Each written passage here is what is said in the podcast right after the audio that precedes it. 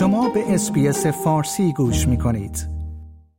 پل کیتینگ پس از اینکه تنها نخست وزیری شد که نامه‌ای در مورد مناقشه حماس و اسرائیل را امضا نکرد می‌گوید که می‌تواند کاری بهتر از گروه اندیشی یا همان group thinking انجام دهد.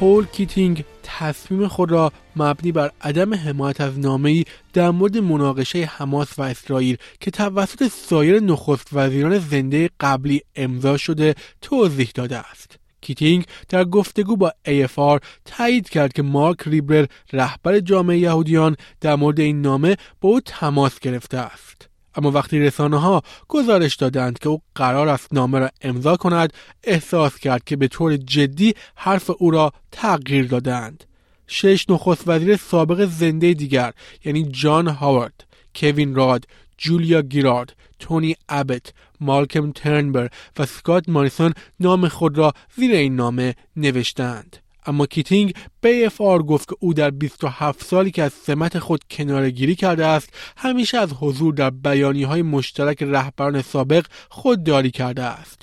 علیرغم اینکه در بسیاری از موارد از او خواسته شده است به آنها بپیوندد. او گفت من می توانم بهتر از گروه اندیشی یا همان group thinking انجام دهم.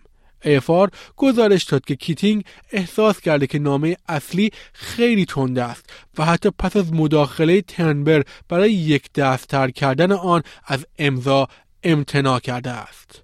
در بیانیه شش نخست وزیر پیشین آمده است هرچه می‌خواهد در دیگر نقاط جهان اتفاق بیفتد در کشور ما جایی برای نفرت نژادی یا مذهبی وجود ندارد آنها گفتند ما معتقدیم وقتی می‌گوییم در همبستگی با یهودیان استرالیایی در این زمان ایستاده ایم از طرف اکثریت قریب به اتفاق استرالیایی ها از همه ادیان یا افراد بدون دین صحبت می کنیم.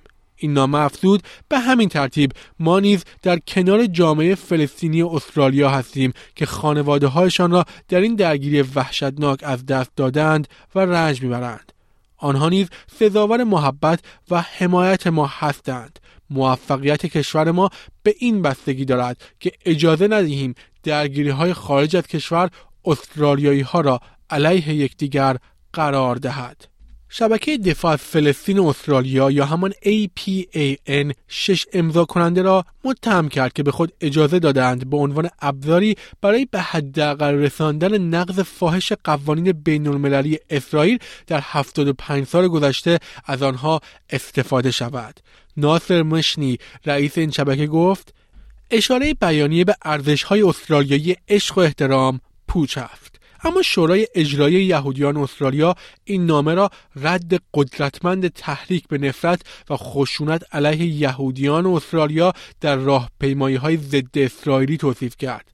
الکس ریوچین یکی از مدیران اجرایی گفت این نامه یادآور این است که وضعیت چند فرهنگی ما چقدر شکننده است و چقدر فوری باید با یهودی ستیزی مقابله کرد. وزارت بهداشت غزه گفته که حملات هوایی اسرائیل بیش از 8 هزار فلسطینی را از تاریخ 7 اکتبر کشتند. در حالی که در روز 7 اکتبر در حمله قافرگیرانه حماس بیش از 1400 غیر نظامی اسرائیلی کشته شد. گروه های حقوق بشر و سازمان ملل متحد زنگ خطر را در مورد تشدید بحران انسانی در نوار پرجمعیت غزه جایی که بیش از دو میلیون فلسطینی در آن زندگی می کنند به صدا درآوردند. نخست وزیر آنتونی آلبانیزی در پاسخ به سوالی درباره دیدگاه او در مورد رأی ممتنع کیتینگ در روز سه‌شنبه پاسخی مستقیم نداد. او گفت فکر کنم این سوال برای پل کیتینگ است.